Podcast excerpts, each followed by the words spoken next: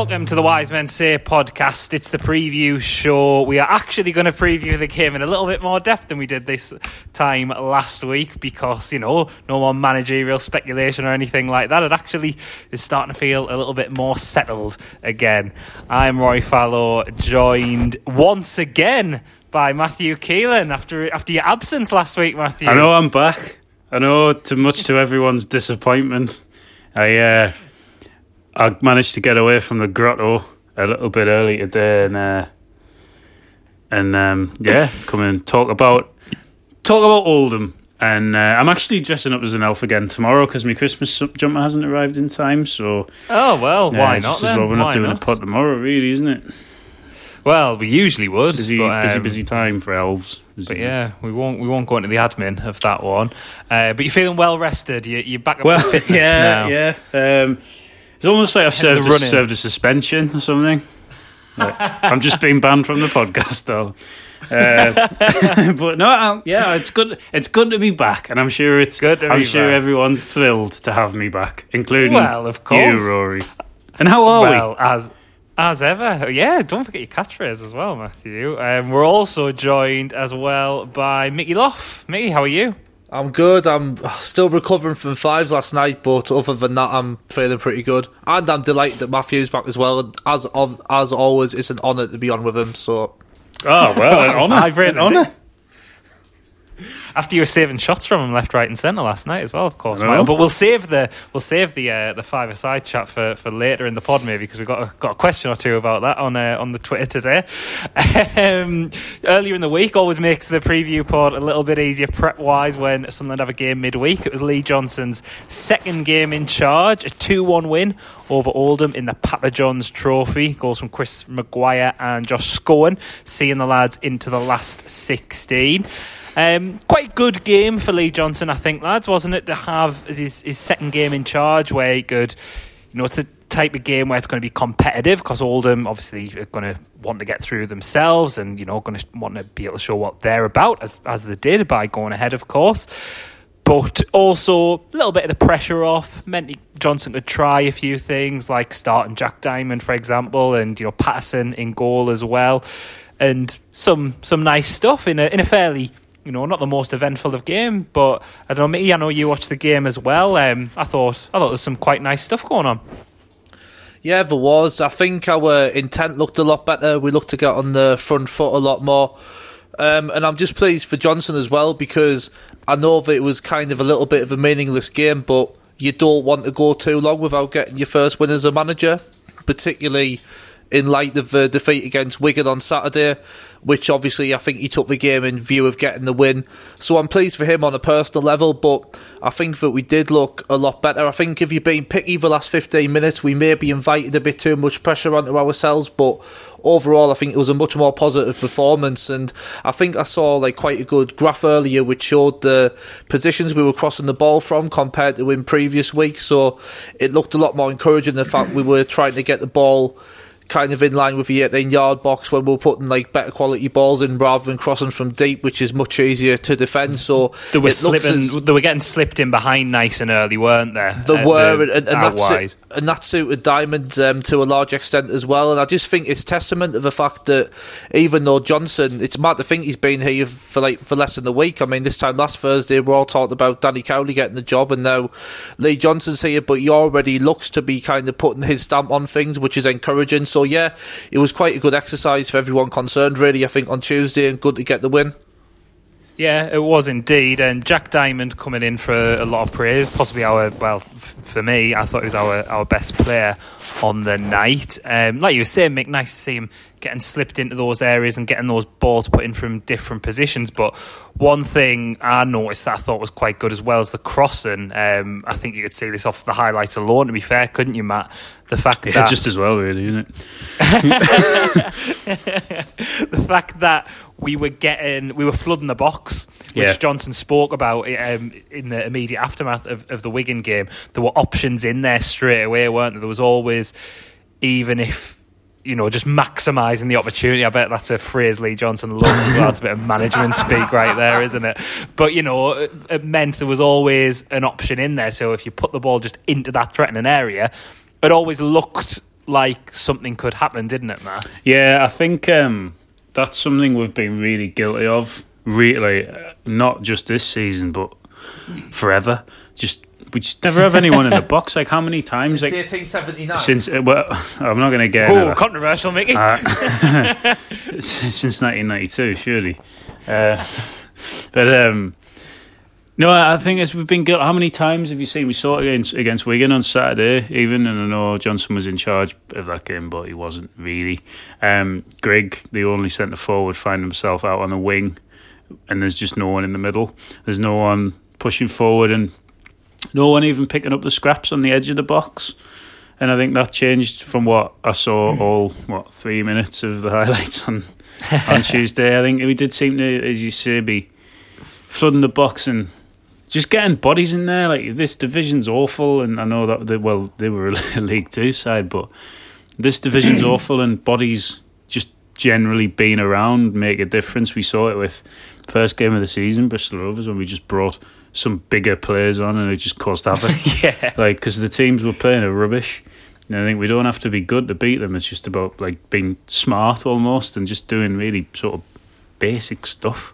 But absolutely, I think this game kind of showed it as well. If you look at the goal that Oldham scored, like I say, I know they're a League Two side, but not that much of a chasm, really. I'd say less of a chasm between League One and Two than there is League One and the Championship. Yeah, but you look at the goal they scored was the keeper one. The keeper could have done better for me.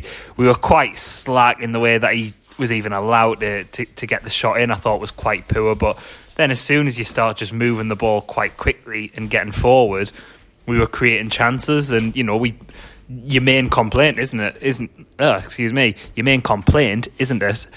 that we should have maybe won by more than one goal. I know we maybe took our foot off a little bit, but in the second half, Power had one where I think he tried to put it across the face of goal, didn't he? And he maybe should have shot, or have I got that the wrong way around? But anyway, and there's a few more with those crosses and stuff like that where we just couldn't apply the finish. But still quite positive to see, and we mentioned Patterson in there. Mickey, you're our resident goalkeeper expert. It was the first time probably for, I know he's had the odd appearance here and there, but not really very many that I think off the top of my head. Made a good save in the second half, but like I say, quite at fault for the goal, I thought. You're, as our goalkeeping expert, Mickey, what were your thoughts on Patterson's performance? Well, I think I'll quantify that and say I'm far from an expert, but no, I was pleased with Patterson because, like you pointed out, I think when he watches that back, he'll be disappointed to have been beaten from the distance that he was, and it wasn't quite in the corner, and he got a hand to it, and it just was one of them where he could have done better. But what I liked about it was, he's a young lad. He hasn't had a great deal of first-team football. I think, like I've pointed out before, his only loan spell was on loan to Sunderland RCA, which is kind of deep into non-league. But he recovered really well. Nearly at that level, aren't you? But no, he commanded his area really well after that, and he just did the basics well. And it's quite common for goalkeepers, particularly young keepers, to, when they make a mistake, to try and overcompensate for it and come for ridiculous things they shouldn't do, and try and almost, as I say, overcompensate for the error that they made. But he didn't do that. He just did the basics really well. And like you pointed out, he produced an absolutely fantastic save late on to get us through to the next round of the Cup, so you'll be really pleased with that. And I think it was interesting to see how much Lee Johnson kind of name-checked him after the game and talked about him. So I'm not saying that he'll be in the first team anytime soon, but I think the way he talked about, typically Johnson phrase, box management, which which proper footballer men will be frothing at the mouth here in expressions like that. But he, I think he will get a chance under Johnson, as the season progresses, and like I say, can't do him any harm to play him in these matches. Well, as well, I'm going to come to our resident goalkeeping hating expert, whatever the opposite of an aficionado is, that would be Matthew Keelan when it comes to goalkeepers. And I look at Patterson, even with that mistake aside, when we're chucking Remy Matthews in there, I am kind of it can't be much. He can't be that much worse. And that kind of his performance on Tuesday made me think, well, he looks at, and it's one game. I totally get that, he's not worried. What's his face? Matthews is he's on par with like Steele and Camp. He's dreadful. He's awful. That's unfair on. Probably is unfair on Lee Camp. Like Lee Camp's played. Jason Steele still a Premier League player? Yeah, he was played against Man United in the League Cup, didn't he, earlier this season? Oh, lovely. Oh, yeah, because he nearly... this is how good it gets for Jason Steele now. He nearly came on against Chelsea, didn't he? Yeah, well, he's number two now. Fair play to him. Well done. What a grift. And I think Lee Camp's like consistently played at the Championship level, so Matthews is appalling, and I think Burge is like all right, but there's not that much of a gap. It's not like when we had a comparative Rolls Royce in Jon McLaughlin last season. Yeah, it's not like just chucking him in ahead of him. You're chucking him in ahead of maybe harsh on Burge, you could say, but I wouldn't be averse to him playing, to be honest. Well, no, it's not like... Well, mainly because of the options we have. I'm kind of like warm and sounds a bit of a strange way of putting it, but I'm getting a bit more comfortable with Burge as time goes on. I think know what you mean. Maybe just needed a bit of a settled run in the side. I think Craig said it on the pod as well, that I think Burge is just about the standard for this level as well, whereas I think Matthews is below that. So, with Johnson and Speakman coming in, who want to give a pathway to these young players. They've both spoke about it. Would that be the end of the world if he became the number two? I don't think so. I mean, I know I'm jumping ahead off the back of one game where he looked all right, where he was just like, and still made a mistake. But I think I'd just maybe rather see that than Remy Matthews, who I think is a bit of a waste of time. But he's a total knacker, him, like. I do agree with your point that I think it'll be good to see Patterson step up to be number two, but I do think we have to be careful. I'm going to use another bit of a kind of Johnson expression here and talk about like kind of recency bias with goalkeepers, because I think that is a big problem, because I think if a goalkeeper plays well, suddenly there's all this clamour, oh, they should be in the team based on like one good performance, and then they'll have a bad game and all of a sudden he's like kind of the worst keeper ever and he should be dropped. I mean, last season, at the start of the season, like Lee Burge had a couple of decent games in the Cup and McLaughlin made a couple of errors, and suddenly it was all, oh, well, Jon McLaughlin, was he really that good last season? We need to get Lee Burge in. And then you saw, as time went on, Burge had a little run on the side, but McLaughlin is a far superior goalkeeper. So I'm not against Anthony Patterson at all, but I just do think we need to be careful. Just we've gone a little bit overboard on this. I think I agree. I take your point, but he's had one, possibly two good games. Well, two decent games, and that's more than Matthews has had, because he's had none. Yeah, that is. I mean, to be fair, He made an unreal double save against Fleetwood, to be fair to Matthews, but he's been dreadful other than that. Like, but I know he did. To be fair, that one he tipped onto the bar and then he got back up and saved the rebound. But then, for every double save against Fleetwood, there's the display at home. Oh, he's crap. He's crap. Yeah. There's the display at home to Burton Albion. Yeah, there's not being able to just basically keep hold of the ball. I mean, Gary Foster did one of them at 5-a-side last night, tweet, I can't remember who it was, but it wasn't me, so I'm not taking credit for it.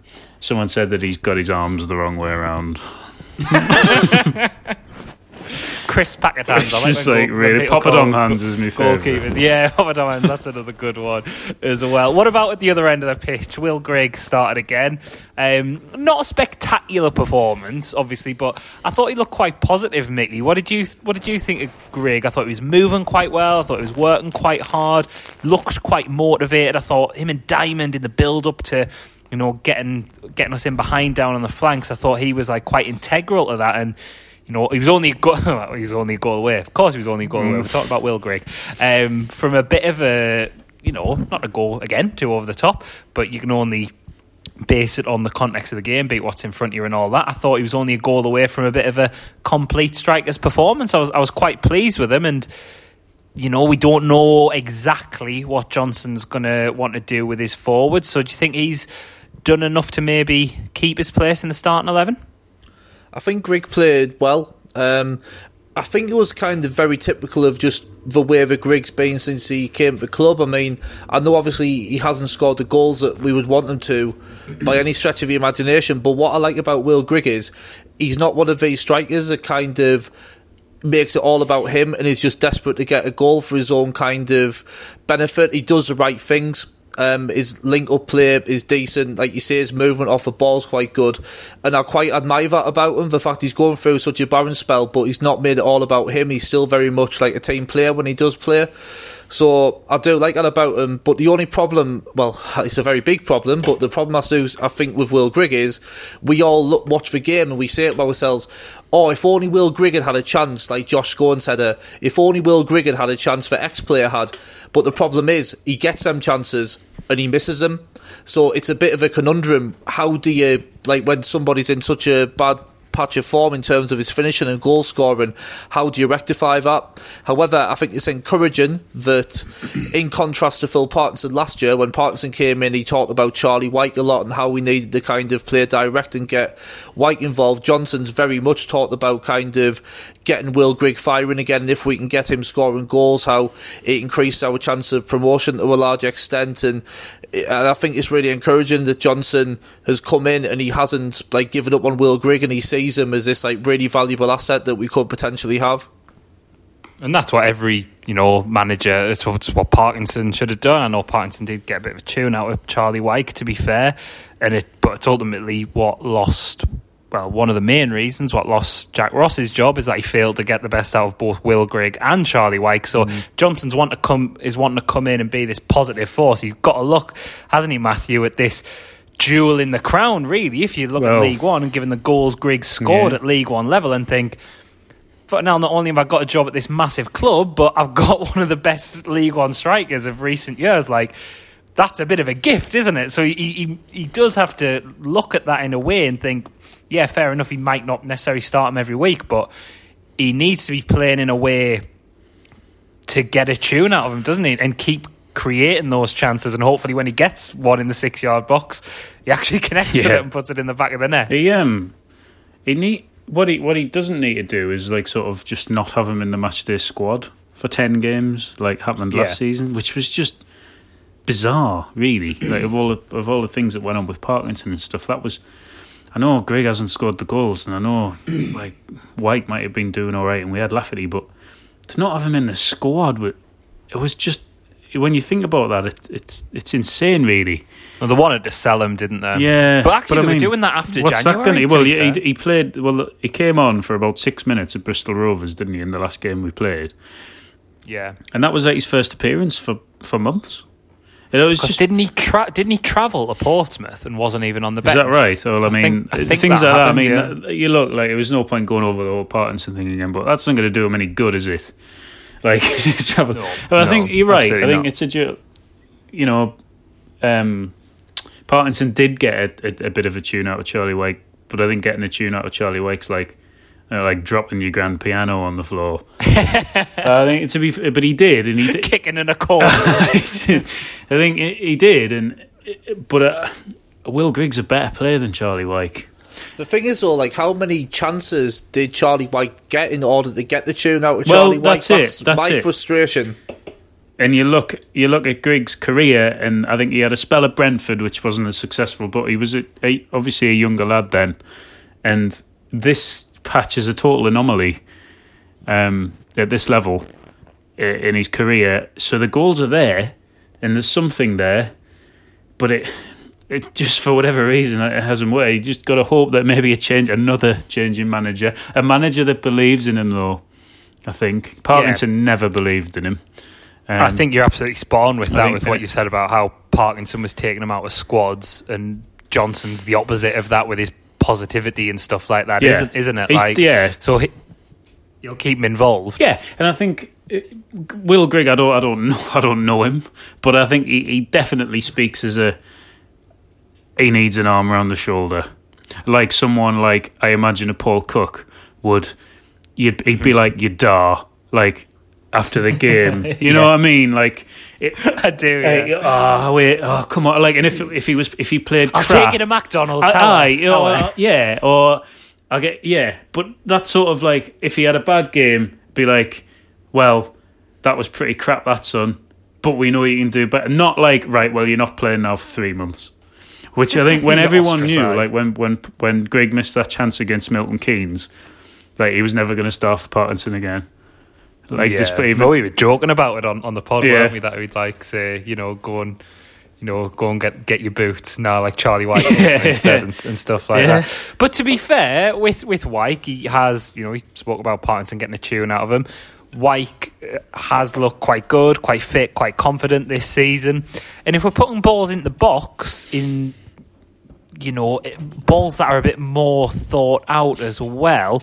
I know we were putting them in more to, we were drilling them a bit lower on Tuesday, but when you're getting in those areas, pulling it back, floating it into the area, that's quite good for Charlie Wyke as well. So he's got a bit of a, that's going to be an interesting thing, I think, because he obviously, I know he brought McGeady into the starting 11 apparently last minute on Saturday against Wigan, but this is the first league game where we really are going to get an idea of, right, this is probably, and obviously things change and stuff like that, we might add players in January, whatever, but that'll give us the biggest indicator of, right, he is who he wants to work with, he is who he's trusting initially, so that striker one with which route he's going down is going to be quite telling, I think. And if Charlie Wyke isn't in the squad, he probably is going to be a bit, like, what have I got to do?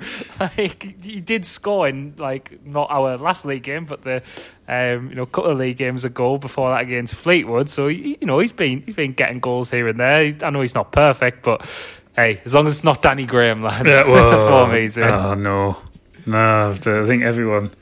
I was just like, Danny Graham's just been the total opposite of what I thought he was going to be this time around. Yeah. I don't know why I thought that. Like, I totally blocked. Like, I was like, I really randomly like Adam Matthews. Like, I really quite liked Danny Graham when he was here the first time, and I'm like, why?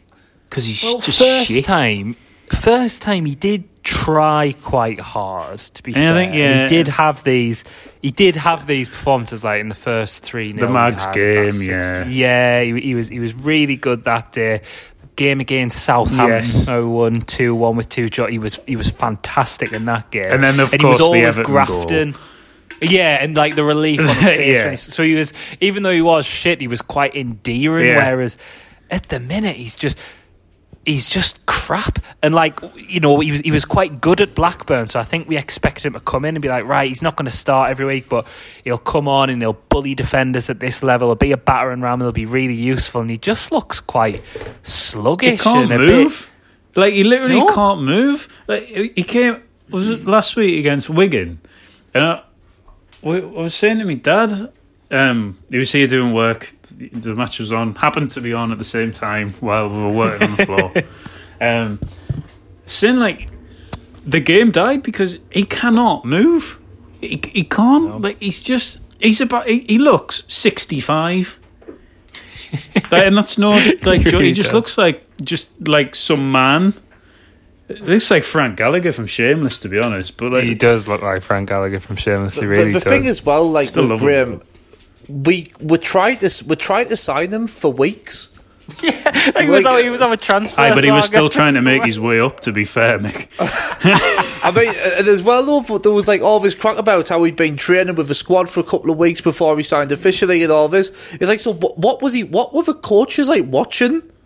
No. It's hilarious. Like, and speaking of hilarious, we did ensure on Tuesday night that the Bandit era is well and truly still alive by including Dion Sanderson in the not just in the 11, but in the squad. Turns out wasn't allowed because he's cup tied in the Papa John's. So last minute, Tom Flanagan had to get drafted in. Like, that is. You know, new era and all that, like, on the horizon. But Sunderland still gonna Sunderland, aren't they, Matthew? Yeah, it was just really funny how it was tweeted by the club with just no explanation. Like, he's been, he's not. All right. To be honest, I forgot about him playing for Wolves under 21s. I have added it to my banter thread that I did a while ago, and I have been asked to fill in the 2-year gap that I left from the last time. So, so if anyone's got any that they can suggest, so I am going to do that probably at the weekend when I'm hungover. So I think it was Keith Cowden had asked me to do it, so I'll do that for you, Keith. Okay, so it might not have been him, actually. Well, nice to hear Keith's name nonetheless. At M_Keelan, if you want to film the last 2 years, was it? So yeah, so League One era. Yeah, because I did it. I think the last one before Sanderson, I think it ended with when it was the last. I think it was the Norwich home game in the Championship, or the final home game in the Championship, where the club had tweeted the starting lineup from the previous game. As the team. Fantastic. I forgot about it. That's brilliant. Right, I think that's enough Papa John's chat for us. Port Vale awaits in the last 16. That's being played the week commencing the 11th of January. What a way for me to celebrate my 28th birthday by not even being able to go and watch this in the Papa John's Trophy. Maybe we can. Maybe. Well, I didn't renew my season ticket, so if it's reduced attendance, I'm probably not going to be able to go. I'll go for you. You go. You can periscope the chorus. Just streaming the match for Rory on Instagram Live. Right. That's just a picture. Just your face, Matthew. Oh. Yeah. Oh, I was wondering why it would see me having a nice time. No, Matthew, what you've done essentially is just FaceTime Rory. Wait, I like him. Anyway, let's go to a break. When we come back, we're going to look ahead to the Lincoln game.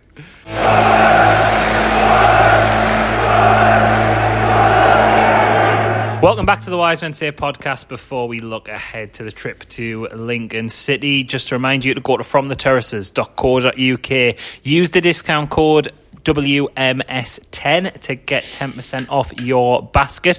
And crucially, if you're listening to this on Friday, the 11th of December, today is the last chance you've got to guarantee delivery for Christmas. Big boss Chris Blythe has informed us he's been overwhelmed. From the Terraces are so popular. Is it to do with a new podcast they've launched? I can neither confirm or deny that. I couldn't like to say. David, not for us to say, is it? It's not. No, it's not. It isn't. No. If you are listening to this on Saturday, the 12th of December, then tough. Yeah, too late. Christmas is ruined. But it's just not. It's not guaranteed. Chris asked us to make that very clear. So if you're thinking of getting something for the football casual who likes to look sexy in your life and you want to get 10% off using the discount code WMS10, make sure you've put your order in no later than the 11th of December to make sure it'll be under the Christmas tree. On to Lincoln, lads. Lincoln, second in League Two. If anyone's read Tom Walsh's Kansas Megabus... Have we been relegated? League Two, we have been relegated. Matthew's dreams come true. In League One. If anyone's read Tom Walsh's Cans and Megabus on wisemensay.co.uk, Tom pointed out in that, how has that been allowed to happen? How are Lincoln second in League One? It happened last season for a while. What's going on? No, I went last season. It's nice, Lincoln. I've never been. Did you go last season, Mickey?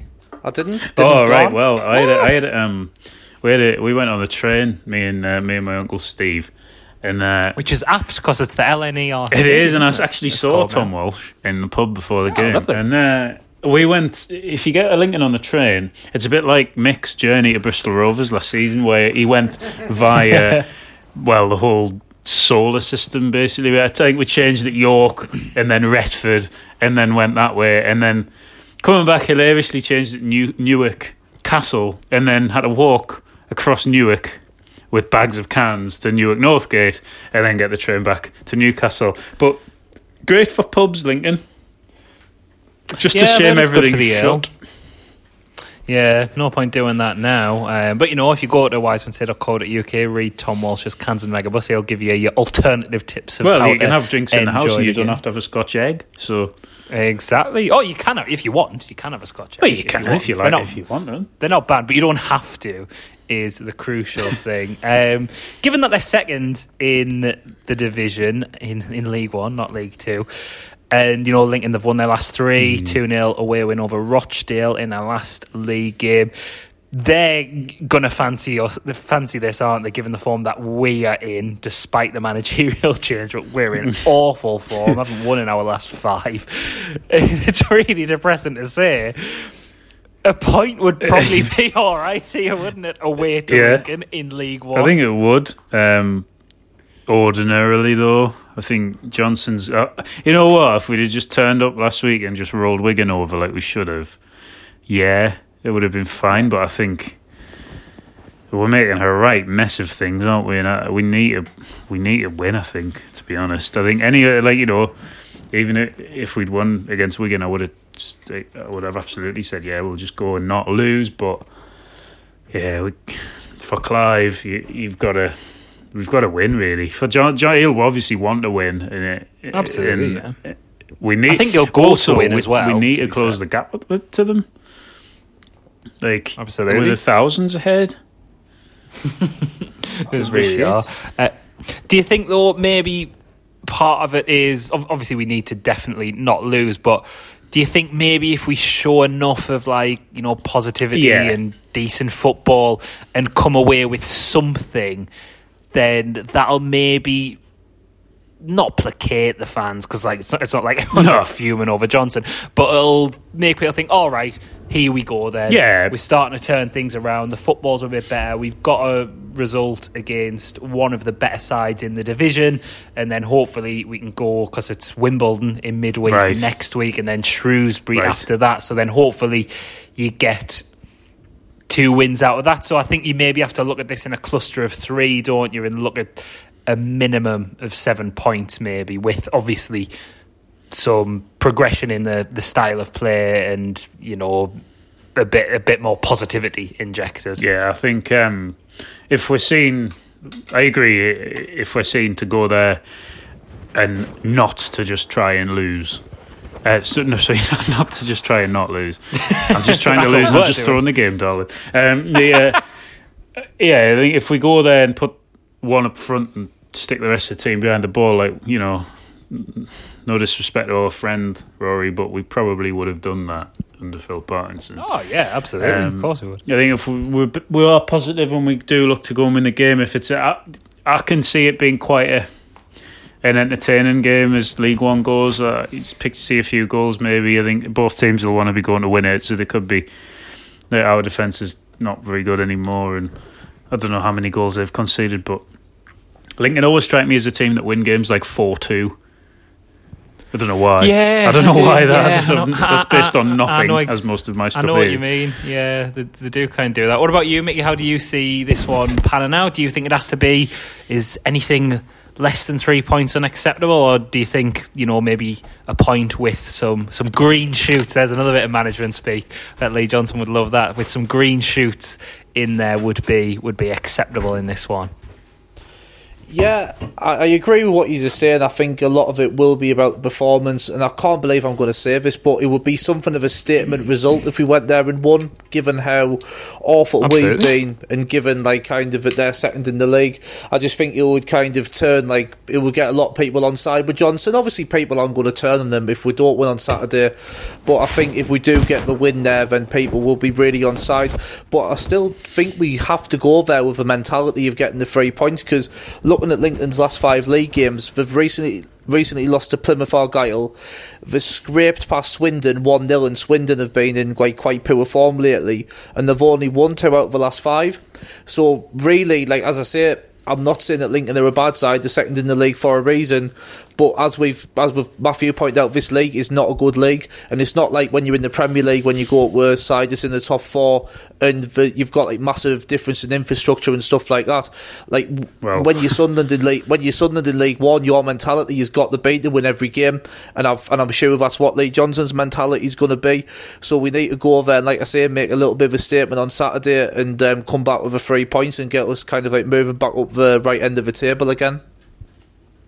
Yeah, absolutely. One thing that makes it look a little bit more even, I was looking at their home record compared to our away record. They've taken 15 points at home. We've taken 13 on the road as well. So there's even though our form's quite bad at the minute, there is something there to suggest that could be quite an even game, maybe with a bit of back and forth. Aidan McGeady as well. He came on off the bench against Oldham after obviously coming back into the fold on Saturday against Wigan.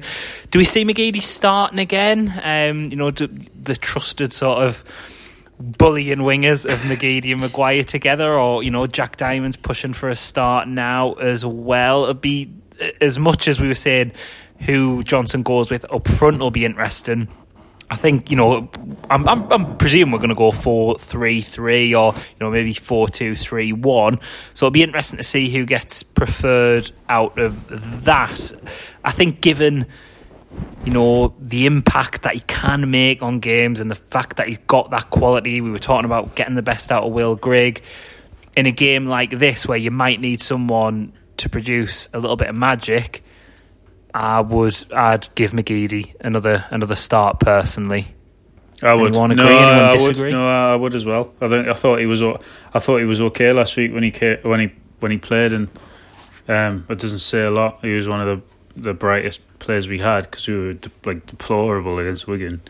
But considering he hasn't played since, I know Charlton did play later than we did last season, but we saw in the Premier League games that we watched, that was very stop-start, and it was very almost like a pre-season at times.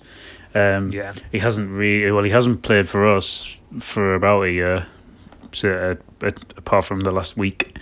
So I thought he did okay, and I think he was sort of one of the only places we looked like creating anything from on Saturday, and I would leave him in the team.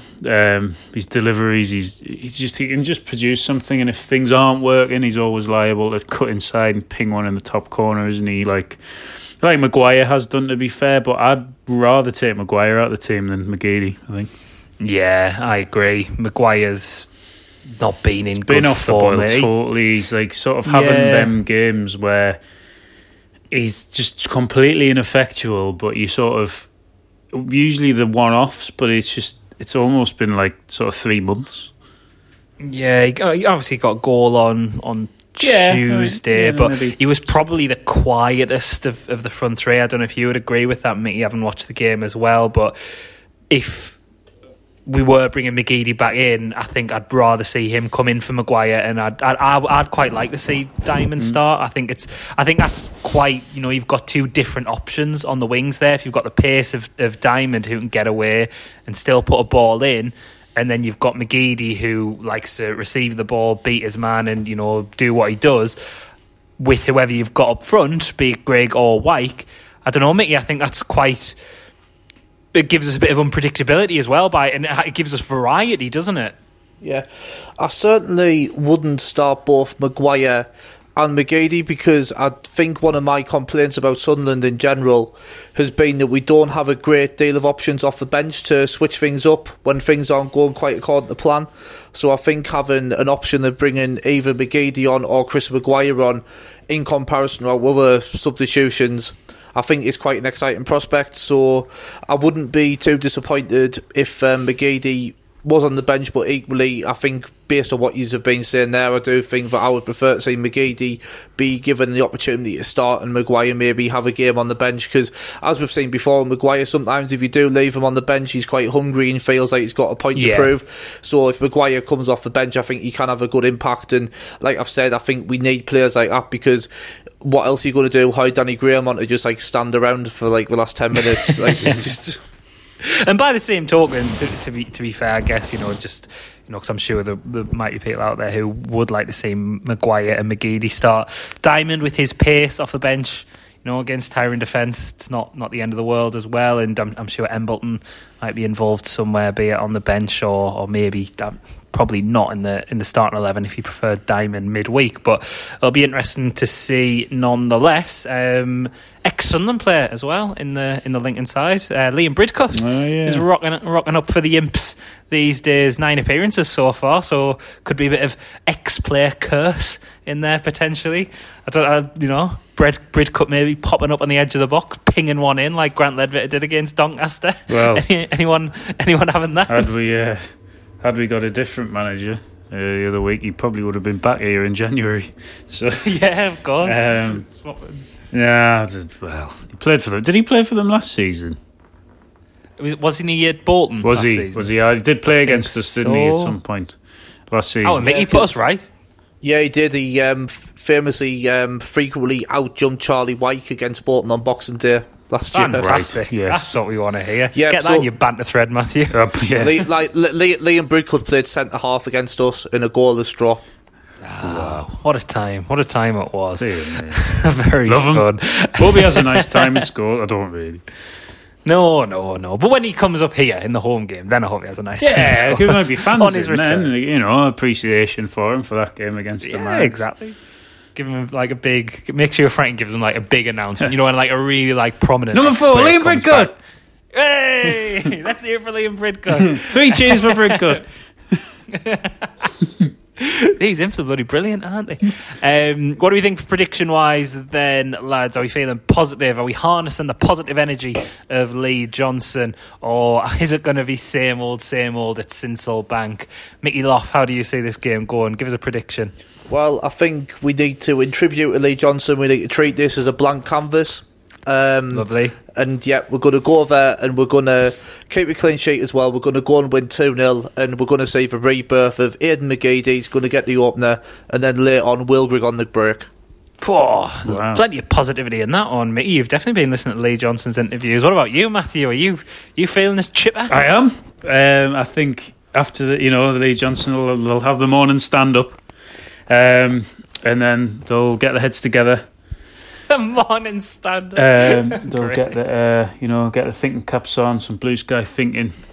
Yeah. And win 4-2. 4-2, goals are plenty. Conor McLaughlin with a brace. Continuing his fine form as well. We need to touch on that, don't we? Since I started singing his praises on the pod, by the way, he's been great. So He was our best player against Wigan. He was. Not saying much, but he was. He really was. He was. You're laughing at. You're laughing at that for me. So I think it'll be a game where Lee Johnson will probably say things like, we can take learnings from this, move forward. There'll be some Venn diagrams, no doubt, drawn on the whiteboard. We'll touch base. Just run this one past you. And yeah, there'll be no one running past Conor McLaughlin, though. So 4-2 for us. I don't know with the others. I don't know. I don't care, really. Power and... Diamond. Oh, Diamond! Oh, there we go. Lovely to see. I'm feeling positive now as well. I'm gonna say 1-0, but not a boring 1-0 game. A 1-0 game where, you know, I'm gonna say a good goalkeeping performance from Lee Burge, making some good saves, but the same for whoever the Just a Man is, playing for Lincoln as well. And I'm gonna go for Will Grigg. I always predict Will Grigg to score. Maybe I should stop doing that. It's going well, isn't it? Yeah, I should. Maybe I should. Ironically, start liking Will Grigg like you did with Conor McLaughlin, Matthew, and then he'll have a massive turnaround in form because he's great. I was doing this before the start of the season, but it wasn't ironic. I kept saying, "This is going to be the summer of Grigg," but it wasn't. It was too serious. That was my problem. But yeah, 1-0 win for us, Will Grigg. We've got a few listener questions this week, so we'll have a few of them. Before we go, Lee is asking us, not Lee Burge, but at Lee_B66. Would you rather go on a nighttime ghost hunt with Parky or have a date night with Steve Evans? I think I'd rather go on a date with Steve Evans.